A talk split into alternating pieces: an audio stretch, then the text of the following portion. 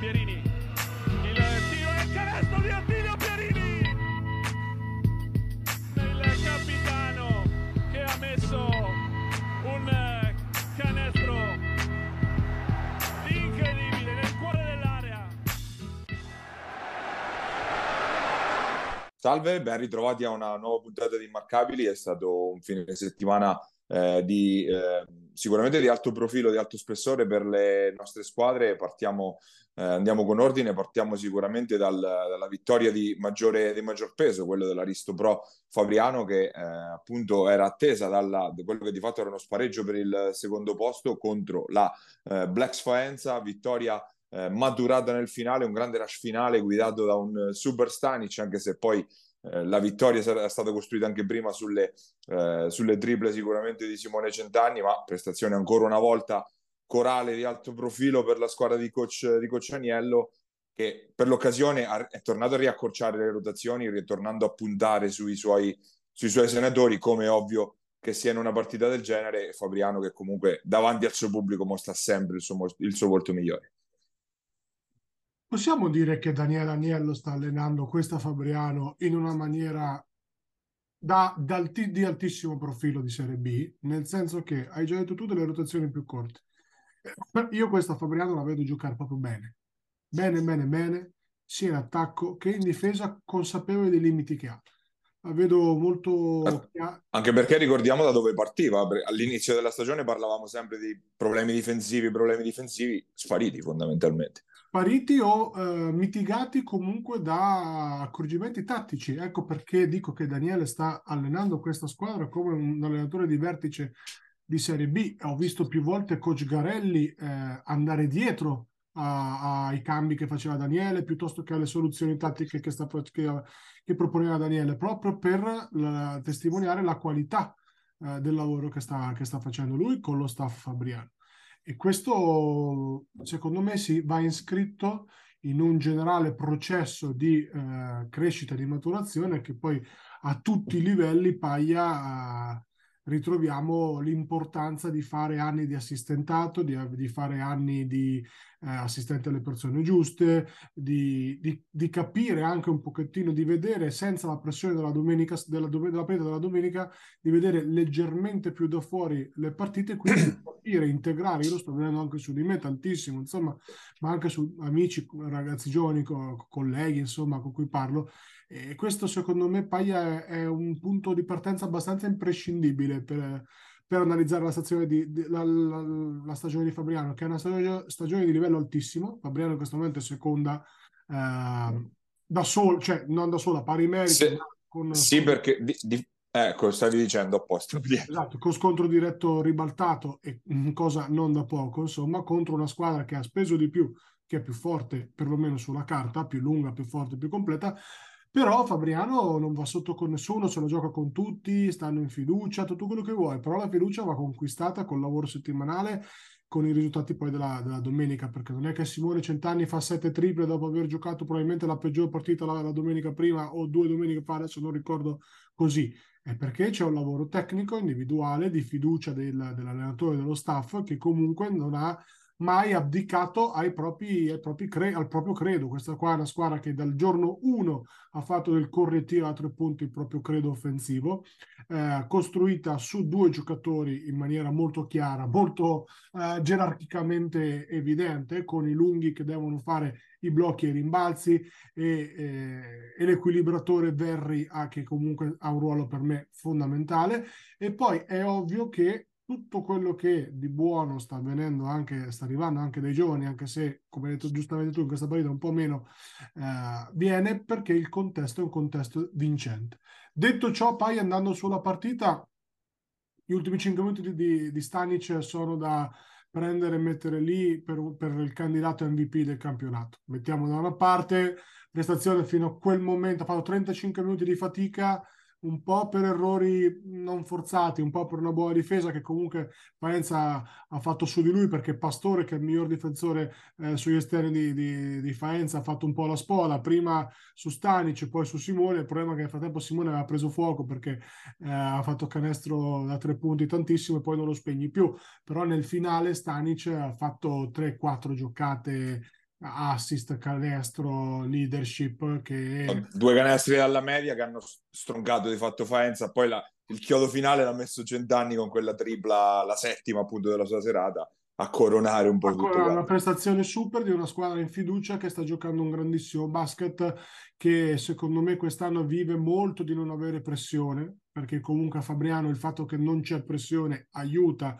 perché la piazza ti mette pressione comunque, pensa se fosse stato magari al Pala Guerrieri, ci sarebbero state 12.748 persone, la pressione era, sarebbe stata diversa, no? magari anche per intervenire sul mercato. Sto apprezzando tantissimo anche l'immobilismo societario e questo è un discorso che vale anche per Osimo. Non facile quando sei lì, eh, che le cose vanno meglio del previsto, non farti ingolosire, invece rimanere lì sull'obiettivo che è B d'eccellenza senza strafare. Poi è ovvio che se viene qualcosa uh, di incredibile, si prenderà, ci si porrà il problema, però il non intervenire, quindi non mettere ulteriore pressione su squadra e staff tecnico, secondo me è un altro indice di una società matura eh, di una società che ha imparato dai propri errori anche dalle sfortune passate e questo Paglia si uh, viene sublimato insomma tutto da, da, questa, da questo girone d'andata e mezzo uh, di livello perlomeno per come lo io assolutamente inaspettato sì, Fabriano che come dicevi giustamente ora ha consolidato, si è presa di fatto il secondo,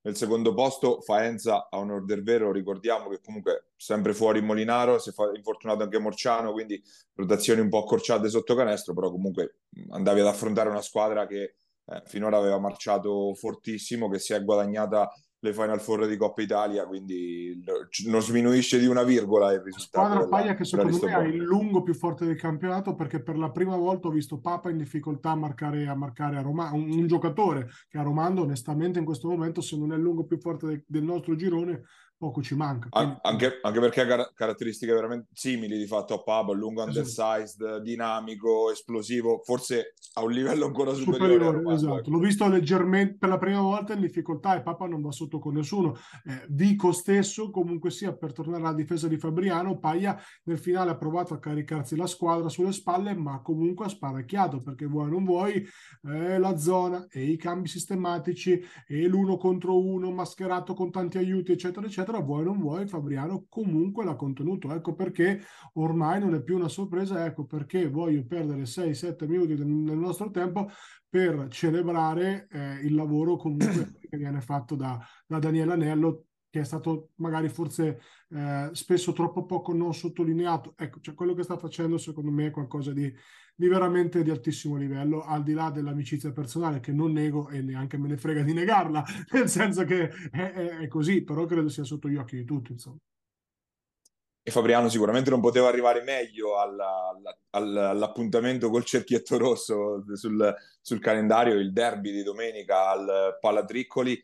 Eh, appunto Fabriano ci arriva lanciata da questa vittoria roboante contro Faenza e che magari toglie anche un minimo di pressione da quel punto di vista. Eh, Iesi dall'altro canto viene invece da un weekend di pausa, quindi eh, che avrà consentito da un lato sicuramente di prepararlo proprio nei minimi dettagli quando hai ben due settimane per prepararla una partita del genere. Non so se è meglio o peggio. Tu Gabri che ne pensi di questa cosa? Senigallia sta settimana gli ha fatto abbastanza bene.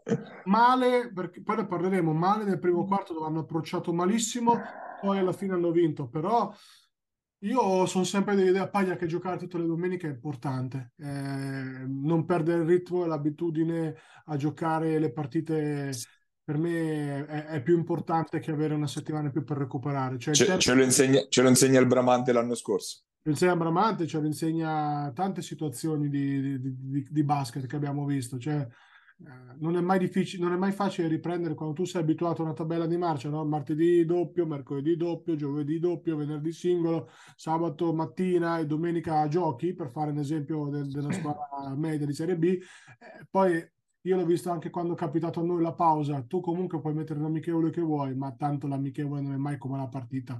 E puoi mettere anche l'amichevole con i Lakers di LeBron, ma comunque non lo affronti allo stesso, allo stesso modo. Quindi per come la vedo io, meglio giocare, meglio giocare in emergenza, ma avere la tensione dei due punti. Eh, Iesi che appunto come dicevamo ci torna dopo una settimana di pausa, veniva da una vittoria con San Miniato che aveva un po' calmato le acque, diciamo tra virgolette, di un periodo sulle montagne russe tra alti e bassi per eh, la, la, General Contractor po- poteva essere uno scontro diretto in, in, teoria, in pratica in questo momento non lo è perché Fabriano ha scavato un bel solco su Iesi e per come sta marciando sembra difficile andarlo a, ricava- a colmare, adesso vado a memoria, non mi ricordo se sono 8 o 10 punti di differenza. Quindi dal punto di vista della classifica forse conta fino a un certo punto questo derby, però chiaro appena, che... ho appena controllato, 28 ecco, 18.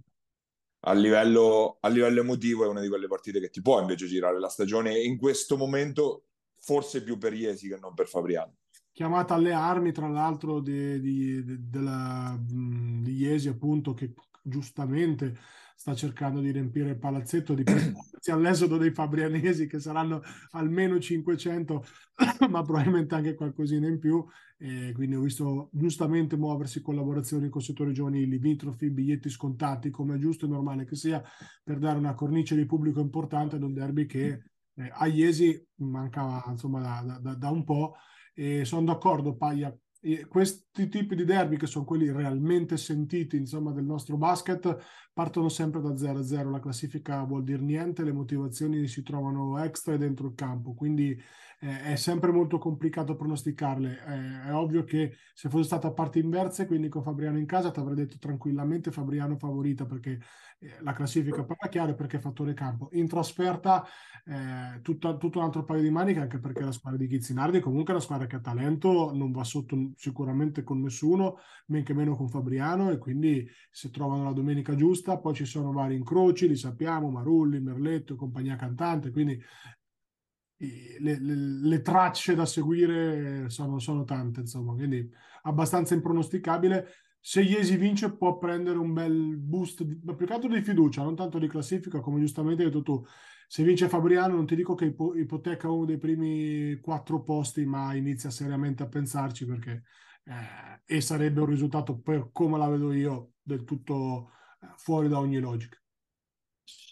Um, su, su, sul fuori da ogni logica non lo so, però sicuramente arrivarci in questa maniera eh. col secondo posto, già con questo, eh, con questo bottino raggranellato fino ad ora, sicuramente è una cosa fantasmagorica. Eh. Sul quinto posto sono otto le lunghezze di vantaggio già ora, quindi sicuramente una bella ipoteca la metterebbe la, l'Aristo Pro. L'altro risultato pesante delle nostre del fine settimana scorso è stata sicuramente la vittoria della Halle Matelica che ha vinto la sua seconda vittoria, ha centrato la sua seconda vittoria consecutiva, quarta nelle ultime sei, sta svoltando di fatto la sua stagione. La squadra di Coach Trullo è appunto andata a vincere sul campo di Piacenza. Eh, Piacenza che appunto fa parte delle squadre che stanno cercando di lottare per quel quarto posto che eh, per il momento è ancora in ballo appunto Alle che con questo successo con un finale anche in questo caso travolgente un po' come Fabriano 15 a 0 di parziale negli ultimi minuti si è rimessa clamorosamente in corsa per il dodicesimo posto, ora a meno due da San Miniato, anche se con lo scontro diretto a sfavore, però considerando dove era un mese fa la Vigor, sicuramente un, non diciamo un miracolo, ma insomma un, sicuramente una bella, una bella sorpresa, diciamo. Sì, perché onestamente anche qua diamo merito al merito. Coach Trullo ha rivoltato questa squadra come un calzino, nel, ci ha messo un po' chiaramente, ma l'ha rivoltata come, come, un calzino e poi ne parleremo eh, più, più, tardi, senza voler nulla togliere allo straordinario lavoro di, di Lollo Cecchini che, che, comunque ha fatto fino a quel momento, però è oggettivo come qua il cambio dell'allenatore abbia, proprio no, dato una direzione diversa per mille motivi, perché già il semplice cambiare comunque responsabilizza i giocatori. Eh, questa Alley a me ultimamente sta piacendo moltissimo perché eh, gioca una pallacanestro con cui è sempre difficile fare i conti. Eh, quando tu hai una squadra che vai 100 all'ora, molto intensa, eh, con questo gallo Brigi e Scholtek dove finalmente è sollevato dal, dal, compito di playmaking in senso stretto, cioè di dover creare gioco a metà campo, eseguire, mettere il ritmo ai compagni, ma lui poi intanto va, spinge, poi vediamo di, di prendere un tiro anche dentro i primi 4-5 secondi, va benissimo. Eh, questo crea un flusso di gioco totalmente diverso. Io credo che sia questa la, la, la, la grossa differenza, no? il flusso del come Matelica entra dentro, dentro, il flusso offensivo è il fatto che non affronta, affronta, molto meno la difesa schierata, dove onestamente fa fatica, cioè non è che scompaiono i problemi tecnici così, però se tu giochi a un numero più alto di possessi, entri prima eh, nel, nell'azione di gioco e magari trovi qualcosa eh, o dei contropiede o dei tiri anche veloci, affronti meno le difese dove hai meno vantaggi. Questa Piacenza a me è una squadra che personalmente non piace, però capisco che sia forte, che sia una squadra di categoria assolutamente assoluta. Eh, ha giocato tantissimo post basso Piacenza e alla fine, vuoi non vuoi, purtroppo nel basket del 2023 insistere continuamente sul post basso di Cecchetti, Angelucci, quello che vuoi, com'è come non è, non premia più. Eh, Qua, è che quando hai uno come Cecchetti che sta rendendo come sta rendendo quest'anno è un po' imprescindibile andare a È imprescindibile, però un conto è cavalcarlo, un conto è, è andare, andare, quasi esclusivamente dal primo al quarantesimo così come piano partita. Io capisco che c'è, c'è un vantaggio lì, però purtroppo per le aree, per i sistemi di adeguamento di aiuti che ci sono, eh, per i fischi comunque, vuoi non vuoi, i lunghi sono meno tutelati dei piccoli da sempre, e purtroppo è così il post basso insistito non è più una roba che tu ti puoi permettere per 40 minuti, per come la vedo io, perché poi le difese si adeguano, no? Mentre se tu hai un gran giocatore di uno contro uno sugli esterni, bene o male ti crea anche per il post basso. Credo che, che l'errore tattico, tra virgolette, se si può definire così, perché parliamo di un allenatore comunque di, di, di grandissimo livello come quello di Piacenza, eh, possa essere stato quello. E Matelica più che altro ha tenuto, perché comunque Sec, che era un po' eh, a metà del guado, insomma, a livello di condizioni fisiche, comunque ha tenuto e quando ha giocato ha giocato bene. Lo stesso Enie, così, con un ruolo in uscita dalla panchina, un ruolo più che sembra più marginale, ma alla fine non lo è perché poi i suoi minuti li gioca uguale, però come li gioca? Li gioca contro probabilmente i cambi delle, delle, squadre avversarie, che è totalmente diversa da giocare contro lo starter 5 anche per lui. Quindi una serie di accorgimenti tattici di cui daremo merito anche più tardi e non voglio dilungarmi più perché ne parleremo approfonditamente dopo con coach Turno per la serie allenatori che stanno facendo un grandissimo lavoro, eh, dobbiamo metterci assolutamente anche lui.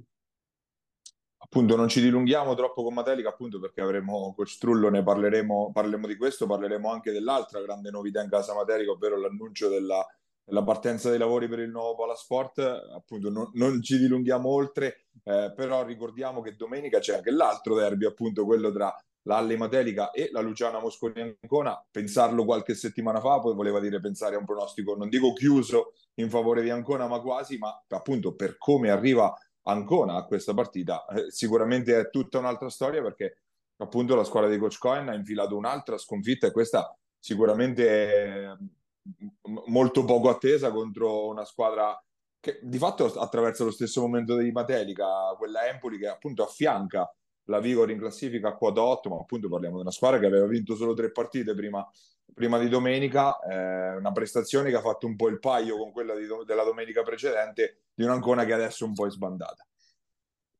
Io non me la spiego. Onestamente, poi a vista la partita, più la riguardo, più non mi spiego come Ancona abbia perso quasi di 20, perché poi alla fine le due bombe di guerra a Babbo Morto hanno limitato il passivo, ma stavamo, a un certo punto era meno 18.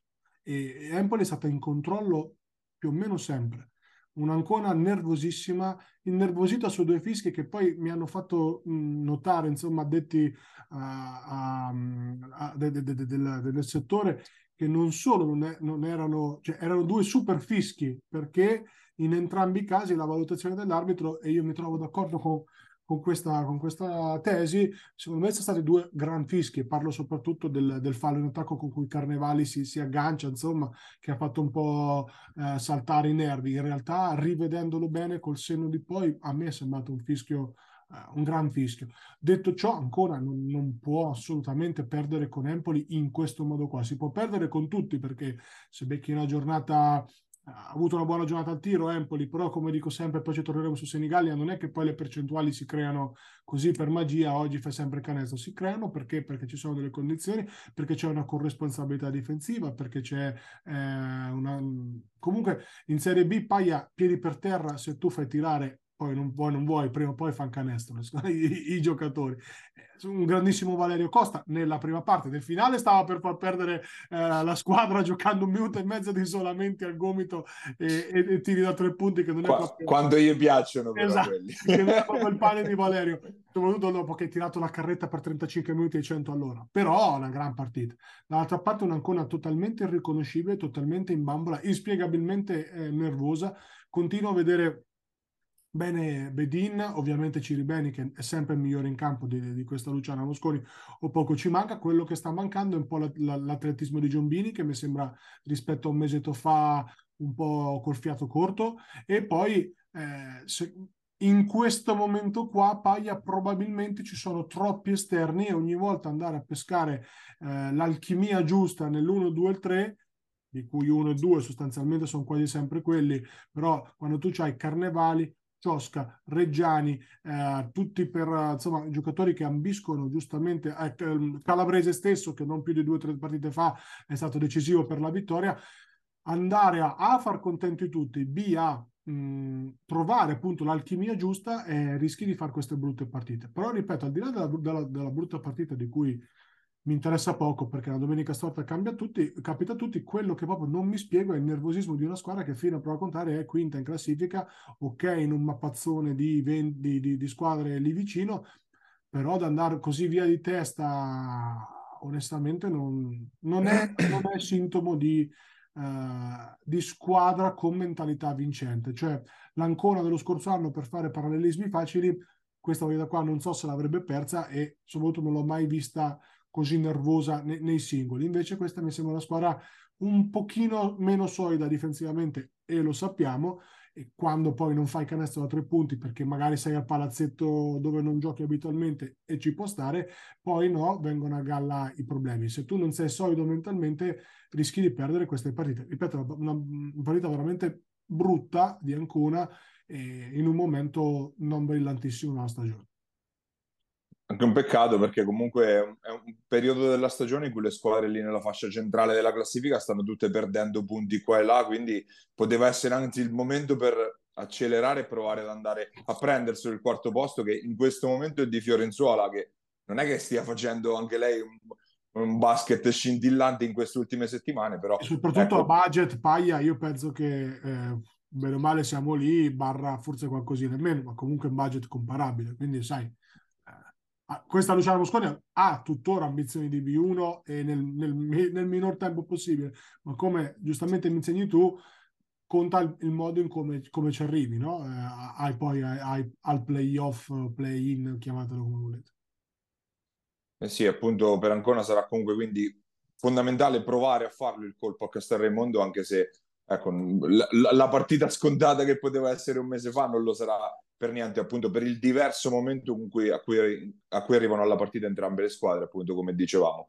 E chiudiamo il quadro della Serie B con Senigallia, invece Golden Gas che ha, ha, tenuto l'urto della mareggiata che è arrivata a sorpresa un po' nel primo quarto, le bombe da tutte le parti di, di Lombardo, Brighi e via discorrendo, era scesa, se non sbaglio, anche a meno 16, meno 17 a un certo punto poi piano piano si è rimessa lì, guidata da Giacomini, la Golden Gas è riuscita a portarla a casa, sarebbe stato una, non dico una mezza tragedia, buttare la partita con eh, i Tigers Romagna, alla fine è arrivata una vittoria importante anche perché appunto fa anche morale in un momento che anche per Senigallia non è che fosse brillantissimo.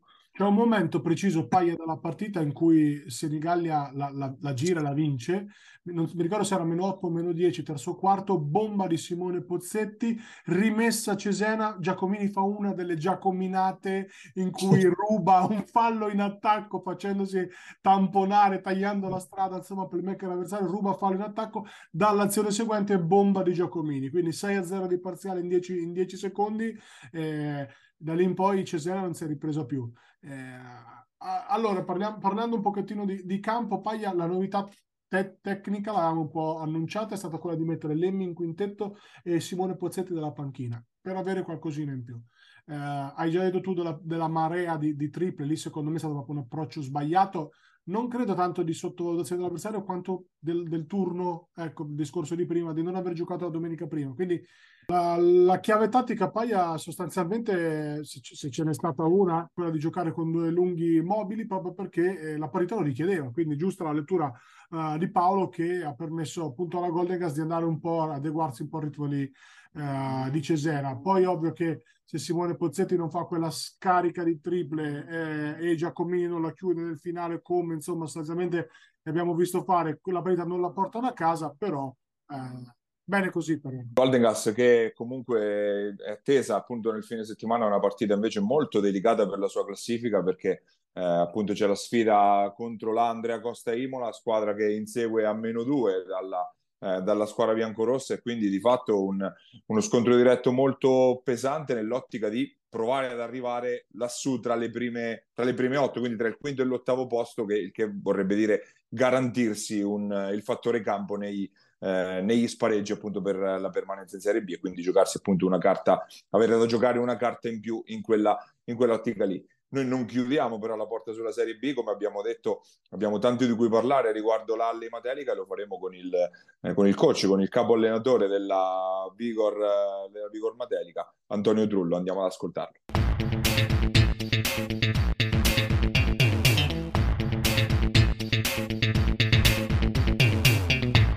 Nostro ospite questa settimana abbiamo il coach della Alley Matelica, Antonio Trullo. Grazie di aver accettato il nostro invito innanzitutto. Grazie a voi e buongiorno a tutti. Allora, ovviamente ripartiamo dal momento della, dell'Alley, quattro vittorie nelle ultime sei partite, l'ultima appunto domenica scorsa contro, eh, contro Piacenza. B- banalmente, co- cos'è cambiato in questo, ultimo, in quest'ultimo periodo rispetto appunto a quello precedente?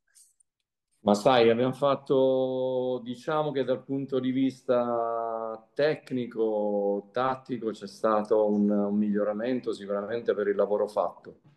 La squadra stava lavorando bene anche fin dal, dal mio arrivo, eh, però chiaramente mancava la vittoria, quindi la vittoria di Cesena ci ha sbloccati mentalmente e da lì siamo partiti, siamo partiti insomma con molta fidu- più fiducia per, nel lavoro che stavamo facendo tutti i giorni. Quindi con lo staff tecnico abbiamo, ci siamo fatti un discreto culo. Adesso eh, vi dico che fuori dalla metafora ho lavorato tantissimo come non avevo fatto mai in tutti questi ultimi anni perché magari prima eh, negli altri anni ho, si vinceva anche in maniera più facile quando hai un gruppo nuovo e subentri chiaramente devi devi, devi capire nel primo mese con chi hai a che fare, perché vedere le partite da fuori è un conto, allenare la squadra ne è un'altra e quindi ti rendi conto come gestire e far rendere al meglio tutti gli atleti che hai a disposizione.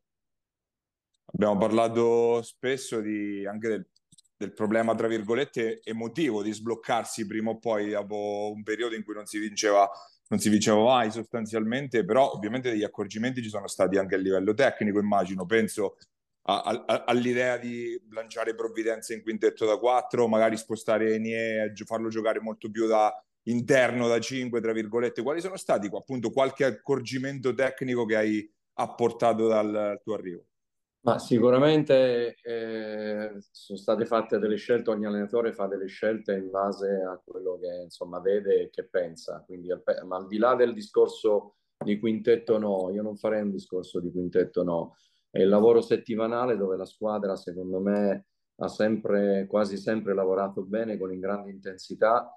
Abbiamo apportato delle, delle, delle modifiche su concetti difensivi e offensivi che sono a me, insomma, consoni, che a me piacciono. E quindi su questa roba qui, e più chiaramente cambiando qualcosa in quintetto, ma poi nella pallacanestro non è come il calcio che se entri poi rischi di nella pallacanestro si gioca in 10 e quindi bisogna alternarsi. Poi magari si è fatta qualche scelta in più insieme allo staff tecnico di far giocare di far giocare un po' di più gente che magari giocava un po' meno prima, però ma non è soltanto questo, è soprattutto la vittoria di, di Cesena che ci ha dato una grande convinzione e probabilmente se avessimo battuto Faenza nella mia prima gara, che è quella che ha perso all'ultimo secondo con un canestro da 3 di Aromando, magari stavamo parlando di un altro campionato adesso. E quindi devo dire che eh, magari abbiamo, abbiamo, dei limiti tecnici sicuramente, eh, ci sono molti giocatori che hanno fatto solo la C, eh, però siamo in crescita esponenziale e adesso abbiamo grande fiducia. Però siamo anche consci, Marco, che quello fatto fino adesso non basta, ci dobbiamo superare. Cioè noi per arrivare al miracolo del, del play-out, perché fino a due mesi fa eravamo ultimi a zero punti, dobbiamo continuare nelle ultime dieci partite, probabilmente non, bastano, non basterà vincerne cinque. Quindi dovremo, dovremo praticamente eh, andare al ritmo delle, delle prime in classifica e non è facile. Non sarà facile, però ci crediamo, l'ambiente è sereno.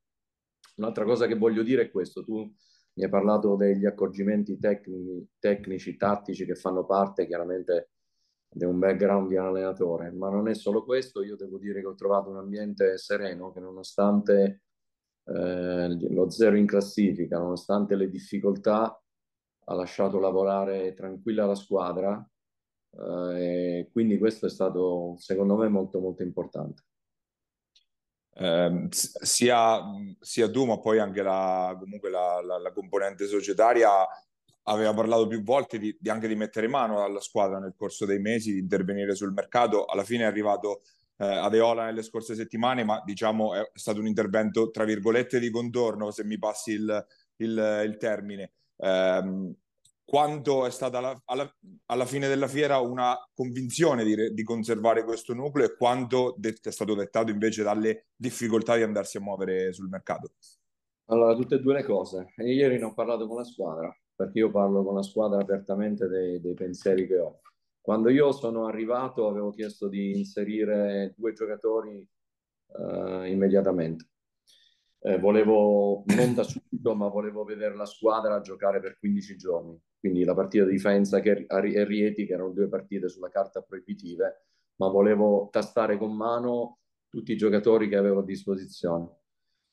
E una volta fatto questo, però, siamo arrivati a 0,9, da 0,7 a 0,9.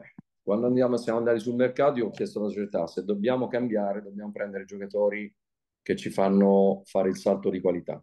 Quindi avevo chiesto giocatori non tanto per cambiare, ma giocatori di livello. È anche vero che però i giocatori di livello in una squadra che è ultima in classifica, no, difficile che possano venire.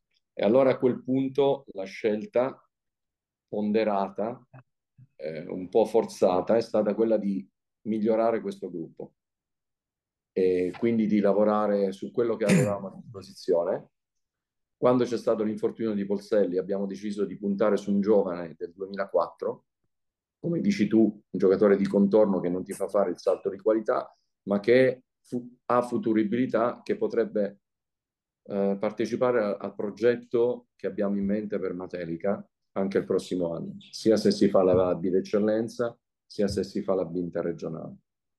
Quindi questo è stato il nostro intento e se dovessimo trovare ancora dei giovani in futuro, perché no? Però l'importante è stato quello di migliorare questo gruppo e poi è una sfida anche bella per un allenatore, anche per lo staff tecnico, eh, dai miei assistenti Pedro Gentili e Riccardo Tommasini. Eh, cioè quello di migliorare giocatori che avevamo a disposizione. Perché sai, quando prendi poi giocatori importanti dici eh sì, però avete preso due o tre giocatori importanti per cambiare la stagione. Invece adesso queste vittorie fanno sì che il lavoro fatto in palestra venga apprezzato molto di più, sia dall'ambiente ma sia dagli, dai giocatori stessi. E questo secondo me è molto molto importante. Poi non so, come ti dicevo Marco, se riusciremo a, a portare a termine questo mezzo miracolo e noi ce la, ce la metteremo tutta. Abbiamo un calendario in salita perché come sai abbiamo scontri diretti fuori casa con le squadre che, eh, che sono alla pari a noi o che ci precedono oppure scontri molto importanti come i derby che ci aspettano già nelle prossime settimane con squadre di livello sulla carta superiore a noi. Però noi noi non abbiamo mai guardato in faccia a nessuno, abbiamo lavorato, abbiamo preparato partita dopo partita e quindi siamo, siamo contenti per adesso, ma consci che ancora non abbiamo fatto nulla. Faccio una domanda che guarda un po' il futuro. Scorse, negli scorsi giorni si è iniziato a parlare in maniera concreta del, del nuovo Palasport, che ovviamente per per guardare a una progettualità di lungo respiro è fondamentale perché ovviamente attualmente l'attività si concentra quasi esclusivamente al Palasport di Castelraimondo. Eh, che ne pensi anche di questo progetto che si è iniziato a delineare, visto che comunque mi immagino che, anzi non mi immagino, so che lo stai ovviamente guardando da, eh, anche da, da, da, fuori ma anche da dentro, ecco ovviamente. Da dentro e ho parlato spesso con uh, il signor Ciccolini, eh, con il signor Giovanni di questa roba qui, mi ha chiesto anche dei consigli su come organizzare, dopo 40 anni che siamo nel mondo della pallacanestro, anche come organizzare l'impianto. Quindi quello che posso portare come esperienza la, la darò sicuramente a, a, alla società. È chiaro che l'impianto è determinante per una progettualità di breve, di medio e lungo termine, perché chiaramente avendo un impianto, riportando, riportando la squadra matelica, e si avrà un pubblico, insomma, di Matelica un po' più numeroso, secondo me, soprattutto se poi le cose andranno, andranno meglio. Poi bisogna vedere se sarà in B d'eccellenza o se sarà B, B interregionale. Però l'impianto è la prima cosa, perché dove, dove tu potrai fare tutto, casa e chiesa, come si dice, quindi sia l'impianto, che ne so, in sala pesi, infermeristico, eh, di pubblico, di, di, insomma, di avere una struttura tua con gli uffici, la sede. E questo è anche importante per convincere i giocatori ad accettare di venire in un piccolo centro come Materica. Perché se tu puoi offrire una società organizzata che ha un impianto moderno, uh, che ha una struttura moderna, è questo che è quello che vuole fare il signor Ciccolino, che vuole fare anche la nostra presidentessa Monica Sonaglia. E quindi si, si, deve crescere piano piano, anno dopo anno, per, per provare a progettare eventualmente un, dei campionati di vertici o di campionati di livello superiore. Questo è quello che, che, che Matelica secondo me può fare. Io dopo tanti anni ti dico, io ho trovato un ambiente sereno, mi piace, mi sto divertendo, non, nonostante le tante sconfitte all'inizio, ma da allenatore devo dire mi sto, mi sto divertendo e sono contento di stare in questo ambiente con una società sana magari a livello familiare ci sarà magari da migliorare alcune, alcune cose però il primo step è l'impianto. Senza l'impianto onestamente è difficile costruire un futuro. E quindi ci sono dentro nel senso che quando posso parlare con, con i dirigenti con la società sto cercando anch'io di dare il mio apporto nel mio piccolo ecco. Gabri. Coach, mi leggo la, al, al, discorso prima del miglioramento del gruppo. Quanto c'è del tuo lavoro dietro al netto miglioramento di Gallo? Gallo mi sembra in questo momento il giocatore un pochettino che ha preso un po' in mano le redini della, della situazione, spinge tanto, corre molto di più rispetto a prima, è anche un po' più sicuro. Che tipo di lavoro ci hai fatto e quanto c'è di lavoro? Allora, Gallo devo dire che giocava bene anche prima. Onestamente, se devo dire miglioramenti, ci sono stati più che altro con, con altri giocatori. Lui adesso, con lui io sto facendo anche un lavoro difensivo, sto facendo capire alcune cose da migliorare per giocare a livelli più alti. Primo l'aspetto difensivo, dove lui prima era un po', un po' molle e sta cercando di migliorare.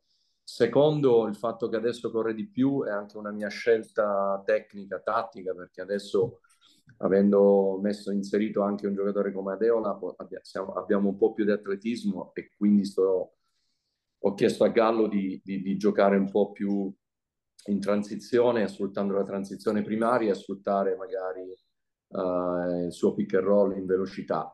Eh, però dove, dove, deve cercare di continuare a migliorare sicuramente Gallo è nell'aspetto difensivo dove lì può fare grandi, grossi, ha grandi margini di miglioramento sicuramente.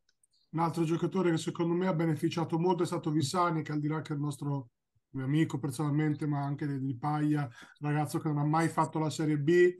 Eh, ho visto che gli ha dato subito fiducia dalla prima partita, e piano piano lui credo che noi ti abbia un po' ripagato, è un po' un equilibratore per certi versi di, di, di, questa, di, questa, di questa nuova versione diciamo dell'Alli, perché io lo vedo un po' come quel giocatore che in quel momento tutto, questo, tutto quello che riesce a prendere per lui è tutto riguadagnato, perché eh, prima esperienza, insomma, un'età importante, eh, è un po' un equilibratore magari anche emotivo, se non tecnico, di questa... questa allora, eh, diciamo che ho, quando sono arrivato ho cercato di inserire da subito Vissani in quintetto perché era l'anima degli anni precedenti, queste sono cose importanti. Quando giochi 5-6 anni in uno stesso posto, però hai fatto sempre la C, anche se non sei considerato un giocatore di B, però puoi dare, quando hai fiducia all'allenatore, puoi dare quel qualcosa in più e trascinare trainare anche il gruppo, anche perché il giocatore è un po' più esperto e un po' più là con gli anni, anche se non è vecchissimo. No, certo. Esatto, però è un giocatore, quindi questa cosa qui è stata una mossa un po' psicologica. Poi lui ci dà sicuramente la prima la cosa che sta a far meglio è quella di tirare in transizione, quindi con uscita dai blocchi e questa è una cosa, non avendo tanti tiratori, eh, insomma, noi ne abbiamo bisogno di questa cosa. E poi è un giocatore che sull'uomo con palla, insomma, attiglia, ci mette impegno, difende, quindi se gli dici di difendere in una certa maniera sull'uomo con palla è, è bravo su questo e quindi ci dà anima, capito? Ci ha, ha dato un e quindi questo sicuramente sì. Poi ci sono stati altri, eh, come Alberto. Alberto Provvidenza che insomma con me, come ricordava Marco, è partito quasi sempre in quintetto, è un altro giocatore che mi sembra sia migliorato notevolmente, ma un po' tutti, eh, non parlerei solo dei singoli. No, no, no, assolutamente. Guarda, guarda, Ho citato questi due coach perché vabbè, uno è il nostro amico e l'altro secondo me è quello che a me personalmente mi sta rubando un po' di più l'occhio delle ultime partite. Vorrei, ah. se mi permettete, vorrei parlare di un giocatore che in certe partite gioca un minuto, in certe altre gioca zero minuti, in certe altre ha giocato 20 minuti in quintetto e ieri davanti alla squadra di solito non si parlano delle cose dette in spogliatoio, però lo voglio dire, ho fatto i complimenti alla squadra per quello che hanno fatto domenica a Piacenza, ma ho fatto i complimenti a Gabriele Mentonelli, che è un ragazzo under che con me domenica è entrato, ha giocato sì e no 4 minuti, ha fatto un canestro da 3 ha difeso come un dannato. Quando stava in panchina per 26 minuti ha alzato l'asciugamano, ha incitato i compagni per tutta la partita. Allora, questo è lo spirito che voglio dai giocatori, soprattutto, e non è facile, no, perché certo. poi quando, quando giochi poco non è facile fare questa roba qua. Quindi ho fatto i complimenti a Mentonelli davanti a tutta la squadra per il comportamento che sta avendo, almeno da quando ci sono io in, questo gruppo e quindi sono molto, molto soddisfatto. Parliamo un po' di, di, di campo, coach. Eh, chiaramente questa è una squadra rispetto a, a, alla Roseto, che è stata quella che sostanzialmente ha allenato prima diametralmente opposta per talento, per obiettivi, per un milione e 500 miliardi di cose. E, e chiar- ed è ovvio che la tua pallacanestro non possa essere la stessa, ovviamente, in queste due esperienze.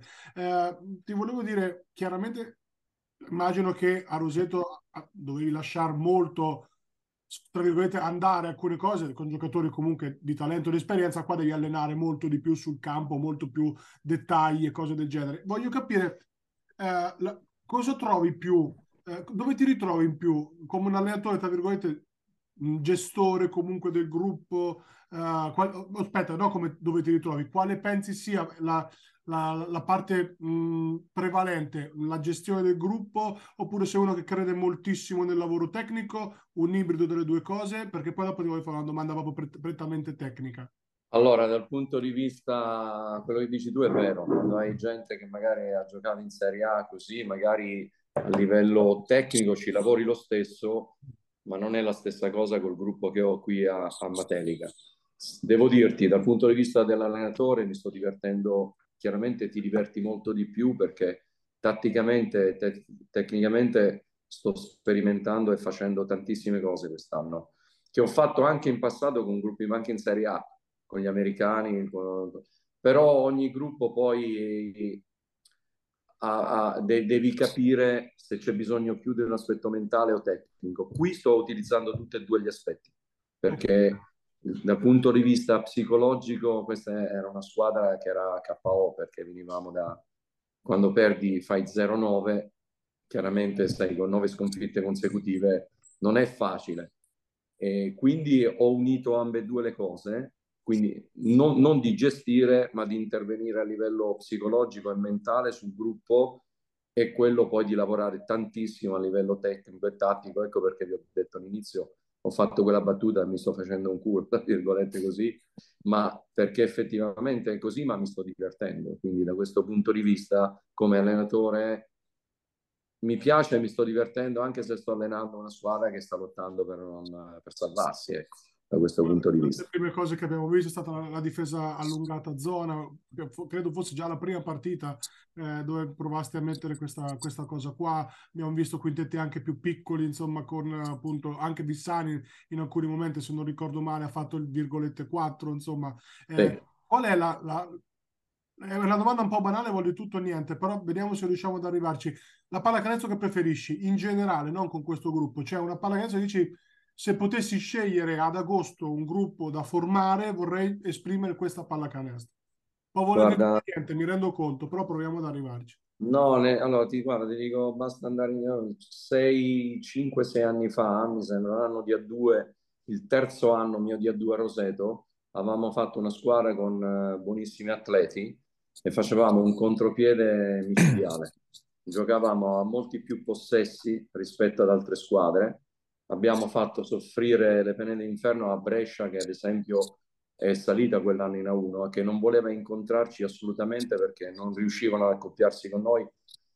Eh, abbiamo giocato una paracanestro veramente spettacolare. Quindi, se potessi costruire una squadra dall'inizio, cercherei sicuramente buoni giocatori, ma anche del, degli atleti e buoni atleti. Non sempre è possibile. Certo. Anche due anni fa, l'ultimo anno con Roseto, abbiamo fatto una squadra che era molto forte tecnicamente, ma che non poteva esprimere una pallacanestro di velocità anche perché avevamo due quarantenni e quando hai due quarantenni diventa un po' più difficile, però devi, devi cercare di adeguarti al materiale che ho. Ecco, la cosa che io ho sempre fatto, poi non sempre ti riesce, è cercare di, o quando subentri o quando fai la squadra, devi cercare sicuramente di adeguarti al materiale che hai, cercare di, di giocare la pallacanestro migliore per quel tipo di gruppo. Perché se cominci a dire io faccio questo tipo di pallacanestro e basta, e la porti avanti anche con gente che non è capace di farla, eh, diventa, diventa un problema. Tant'è vero che qui a Matelica nel primo mese ho lavorato molto sulle, sulle, letture e le scelte a metà campo.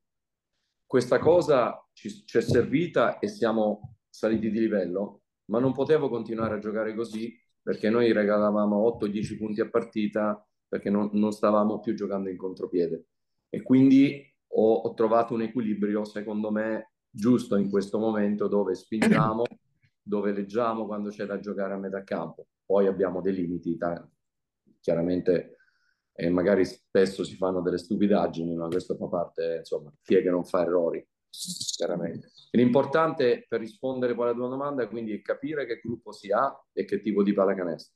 La pallacanestro che preferisco è quella di quella, quella che stavo dicendo io prima con quel gruppo, se potessi fare una squadra atletica, giocare in, in contropiede, in velocità, perché la gente si diverte. Perché quando giochi anche a 90 punti, 80-90 punti, la gente che viene a vedere la pallacanestro si diverte. E quindi poi ci sono state le annate, che ne so, a Brindisi o a Roseto, l'anno che siamo andati in Serie A, dove concedevamo magari 58 punti, mi ricordo la finale vinta con Biella, dove è finita 57 a 73, insomma, eravamo una squadra dove si difendeva anche alla grande, quindi, quindi è questo. E secondo me l'allenatore deve capire che gruppo ha e capire che giocatori ha per, e cercare di giocare una pallacanestra consona alle qualità dei giocatori che ha. Che è probabilmente la cosa più difficile da fare per, per un allenatore. Bravo. Eh, però è da, è da, deve essere intelligente su questo, sì, sì, sì. secondo me. Capito? E, magari provi... magari ogni tanto, eh, dei compromessi che non sempre è facile. Esatto, fare. esatto. Devi fare magari, magari vorresti fare, magari se vedi se la cosa non funziona, non puoi continuare a andare avanti in quella, in quella cosa lì, devi cercare di modificare qualcosa e andare incontro tu a quei giocatori. Se invece riesci a fare una squadra già d'estate, come dicevo io 5-6 anni fa, la mia Roseto, che nel terzo anno sfiorammo la 1, Uh, con Brian Allen, con Weaver, con uh, Ferraro, con uh, Moreno, con gente anche giovane, eh? Pierpaolo Marini che ha lanciato anche a 18 anni in quintetto. E quindi se riesci a giocare una pallacanestro anche spettacolare, è il, è il massimo per un allenatore. Aia. Ripercorro velocemente la carriera del coach per chi non, la, per chi non lo conoscesse. Rosedano, ovviamente le esperienze, come avrete capito, nei, in diverse finestre a Roseto sono state quelle sicuramente caratterizzanti della, eh, della sua carriera. Poi, però, ce ne sono state tante altre, tanti campionati vinti: Capodorlando, Ferrara, Scafati, Brindisi. Ah. Ne, ne, la, ne lascio giù parecchi perché mi voglio focalizzare sull'altra esperienza marchigiana, la tua seconda volta appunto nelle Marche, quella appunto di Montegranaro, ormai un po' datata, però ci dai un, un ricordo di quei due anni a Montegranaro. Guarda, è un po' simile a questa animatelica, società familiare, lì mi sono trovato benissimo, sono stato due anni, nel primo anno avevo una squadra esperta, diciamo così, molto... Stagioni, sono, stagioni Doni 95-97, mi ricordo male, una cosa del genere? Dunque 95-96, 96-97, perché poi nel 97-98 sono tornato a Roseto l'anno che andavo okay. Esatto. E soprattutto il secondo anno. Primo anno avevamo una squadra molto esperta, ma in là con gli anni e di molti giocatori a fine carriera, però sono stato benissimo con quel gruppo, mi riferisco a tuo zio Pagliariccio, a, mi riferisco a Foresi, a, a Pesci, a magari i marchigiani si ricorderanno uh, Cenderelli che, era, che, che, che, è rimasto qua in zona, insomma tutta quella gente lì. L'anno dopo decidemmo di fare una squadra completamente di giovani, inserendo solo un paio di, di, di giocatori esperti come Rosignano, e poi lanciando dei giocatori, non so, Basanisi a 18 anni, Dassi a 17 anni e mezzo preso da Milano, eh, Melchiorri di Montegranaro che ha giocato in categorie poi inferiori. E quell'anno siamo arrivati a un pelo di andare dai playoff per andare in serie, siamo andati nei playoff e siamo andati a un paio di partite alla promozione per la Serie A. Sarebbe stato un, un miracolo, però mi sono, mi sono divertito. Ecco, quella squadra ha giocato in contropiede, come piaceva a me, era una squadra giovane, ruotavamo in 9-10 persone e mi sono veramente divertito. Eh, abbiamo fatto un grandissimo campionato e con le persone, con la gente di, Monte, eh, di Montegranaro sono stato benissimo come mi sto trovando quest'anno a Matelica. Per chiudere, ovviamente in questa lunga carriera di, di, giovani ne hai lanciati parecchi, ne hai nominato uno per esempio per Paolo Marini, ce n'è qualcuno di cui sei particolarmente orgoglioso insomma di aver lanciato poi a una carriera magari importante? Beh, va, ti ricordo quella squadra lì ho saltato, non ti ho detto il nome, Marco Caprari, boom boom. Quello discreto eh, dove decidemmo, aveva 17 anni e mezzo, l'ho messo in quintetto in Serie B e da lì tra l'altro me lo sono portato poi, l'ho avuto tre volte con me. L'ho avuto con me sia a Capodorlando, il campionato vinto, che a Brindisi. E anche Caprari fa parte di, di quei giovani, così come è stato Pierpaolo Marini, quindi, ah, ma anche eh, lo stesso Basanisi che a 18 anni poi ha fatto una carriera di Serie B però a 18 anni gli ho dato la squadra in mano in quintetto, cioè, cioè, insomma, quindi insomma tanti giovani che poi è la cosa, guarda ne parlavo con un mio amico ieri, oltre al fatto sì di vincere è importante per l'allenatore perché poi sei ricordato per le vittorie, però la cosa che sono orgoglioso è quando magari un giocatore si ricorda di me, sì con l'allenatore ho fatto miglioramenti, eh, mi ha aiutato per, per, la mia carriera. Queste cose rimangono, per me sono molto importanti, quasi quanto un campionato vinto. Quindi sono orgoglioso di, di insomma, di, di aver allenato alcuni giovani e di averli lanciati. Io ti ringrazio Doni e in bocca al lupo per questa rincorsa verso, verso i play-in, play-out, non abbiamo ancora ben capito come chiamarli. Va bene, per questo mezzo miracolo. Per Andiamo, cioè, va bene, ce la metteremo tutta a partire adesso da domenica dove ci aspetta un derby difficile eh, una, contro una buona squadra allena, ben allenata da Cohen che è ancora. Grazie ancora Tony.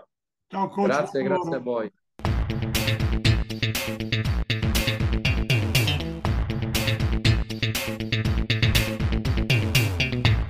Ed era coach Tony Trullo, allenatore della Allema Telica. Stavolta chiudiamo invece la parentesi dedicata alla Serie B. Andiamo in Serie C Gold, Serie C Gold che eh, vede sempre comandare la Virtus Civitanova e su questo possiamo andare veloci stavolta perché appunto eh, l'avversaria di domenica scorsa, San Benedetto, non ha opposto la minima resistenza alla squadra di Coach Schiavi, vittoria di 60 lunghezze, mai eh, in, in discussione sin dai primi minuti. Dietro però decisamente maggiori movimenti perché da un lato la Roburosimo eh, batte Porto Sant'Elpidio pur soffrendo un po', ma ci poteva stare contro una squadra chiaramente ora in salute come quella, eh, quella Rivierasca e resta solitaria al secondo posto perché invece Porto Recanati ha perso eh, ancora due punti, stavolta sul campo della Sicoma Val di Ceppo, Porto Recanati un po' in riassestamento con l'esordio di Tips che è andato a puntellare il reparto lunghi, Zandri che arriva in settimana e che andrà a dare manforte sugli esterni, ma intanto Porto Recanati ha perso un altro,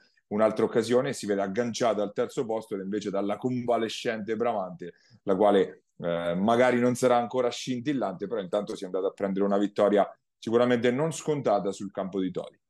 L'importanza poi è di non perdere punti no, con quelle che ti, che ti seguono, lo, diciamo spesso, lo ribadiamo, per le prime posizioni, perché poi tra terzo e quarto cambia il mondo come, come accoppiamento, come possibilità concrete di salire nella prossima B2 e quindi in questo momento il merito principale che sta avendo Cittadella è proprio quello di non scivolare sulle bucce di banana sparse per tutto il campionato. La prossima è domenica contro una Sutor informissima di cui, di cui parleremo dopo. Uh, Capisco che Porto Recati non sia nel momento migliore della stagione perché sta cambiando pelle, perché magari si allenano proprio numericamente eh, in pochi per, per, un periodo, insomma, sicuramente sarà stato così quando, prima dei nuovi arrivi e, e, nel mentre in cui sono usciti insomma i tre giocatori che sono usciti e, e ci sta che possa essere quel momento lì, magari questo cambiamento cioè, ha, ha occupato proprio dei, qualche giorno di troppo in una fase di campionato in cui bisogna far punti per, per, rimanere agganciati con la vetta.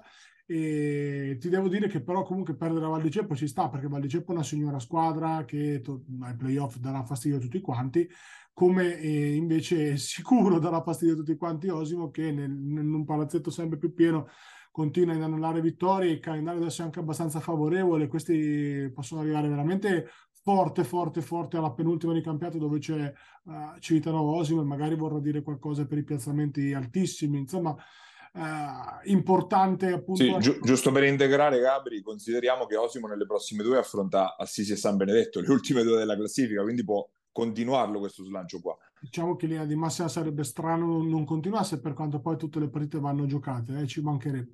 Però ecco, è, è, più, tra virgolette, Civitanova ad avere la pressione della Lepre, come sempre quando sei la Lepre che devi andare, perché adesso insomma ci sono eh, due o tre partite in fila insidiose alla portata, chiaramente, se non sarebbe prima Civitanova, però comunque insidiose appunto e cominciare la domenica con la Sutor, Paglia è una Sutor che è in un momento di forma assolutamente positivo, ha trovato con Mentonelli una quadratura nella rotazione degli esterni sia difensiva che soprattutto offensiva, nel senso che se Mentonelli fa anche 5 bombe come l'ha fatta con Foligno eh, diventa anche complicato, insomma, no? da, eh, diventa un apporto su, superiore all'attese perché Mentonelli è stato preso principalmente per togliere eh, un po' di pressione difensiva agli esterni con palle in mano, ma soprattutto per difendere sul migliore dei, degli esterni avversari. E, e, lo sta facendo molto bene e oltre a tutto questo ci sta mettendo anche tantissimo canestro a tre punti. Quindi la Sutor ha anche un po' cambiato pelle, Falsa sta giocando molto più le posizioni interne rispetto a quelle che lui predilige più esterne, e, però, però sta giocando bene, giocano bene, sono talentuosi, sono forti, Ruppi le sta facendo una parte di stagione clamorosa giocando spalle a canestro contro tutti, piccoli, lunghi, playmaker, guardie esterni, 5, 6, 7 e, e onestamente eh, è un bel trappolone per Civitanova.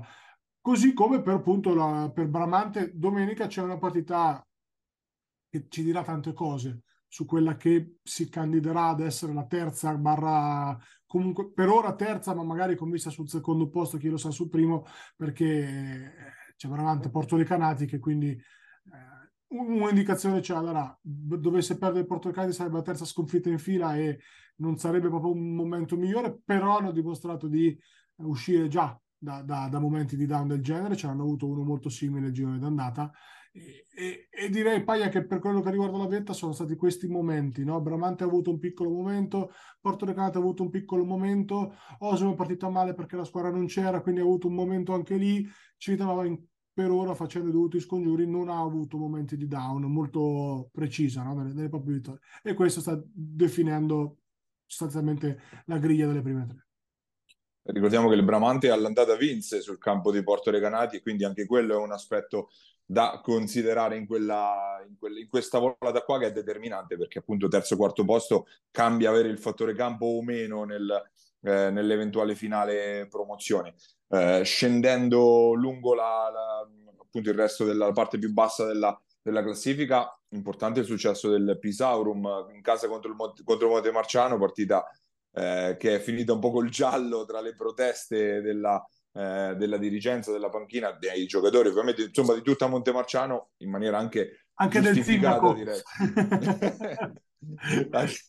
Sicuramente giustificata perché appunto eh, sul più 3 e palla in mano Pisaurum, conclusione del, del Pisaurum con una decina di secondi da giocare, pallone che si impenna, tocca il tabellone, poi viene recuperato da un giocatore del Pisaurum già con i piedi fuori, quindi già in, in, praticamente in due, in due casi era già la palla fuori dal campo, arbitro che invece non vede nulla, lascia proseguire, proteste veementi, tecnici e provvedimenti vari e la partita chiude lì togliendo la possibilità ovviamente a Montemarciano di giocarsi l'eventuale tiro del pareggio e eh, la cosa importante perché ovviamente parliamo di uno scontro diretto tra due squadre impelagate un po' in quella zona medio-alta di squadre che se la, possono, se la possono appunto giocare.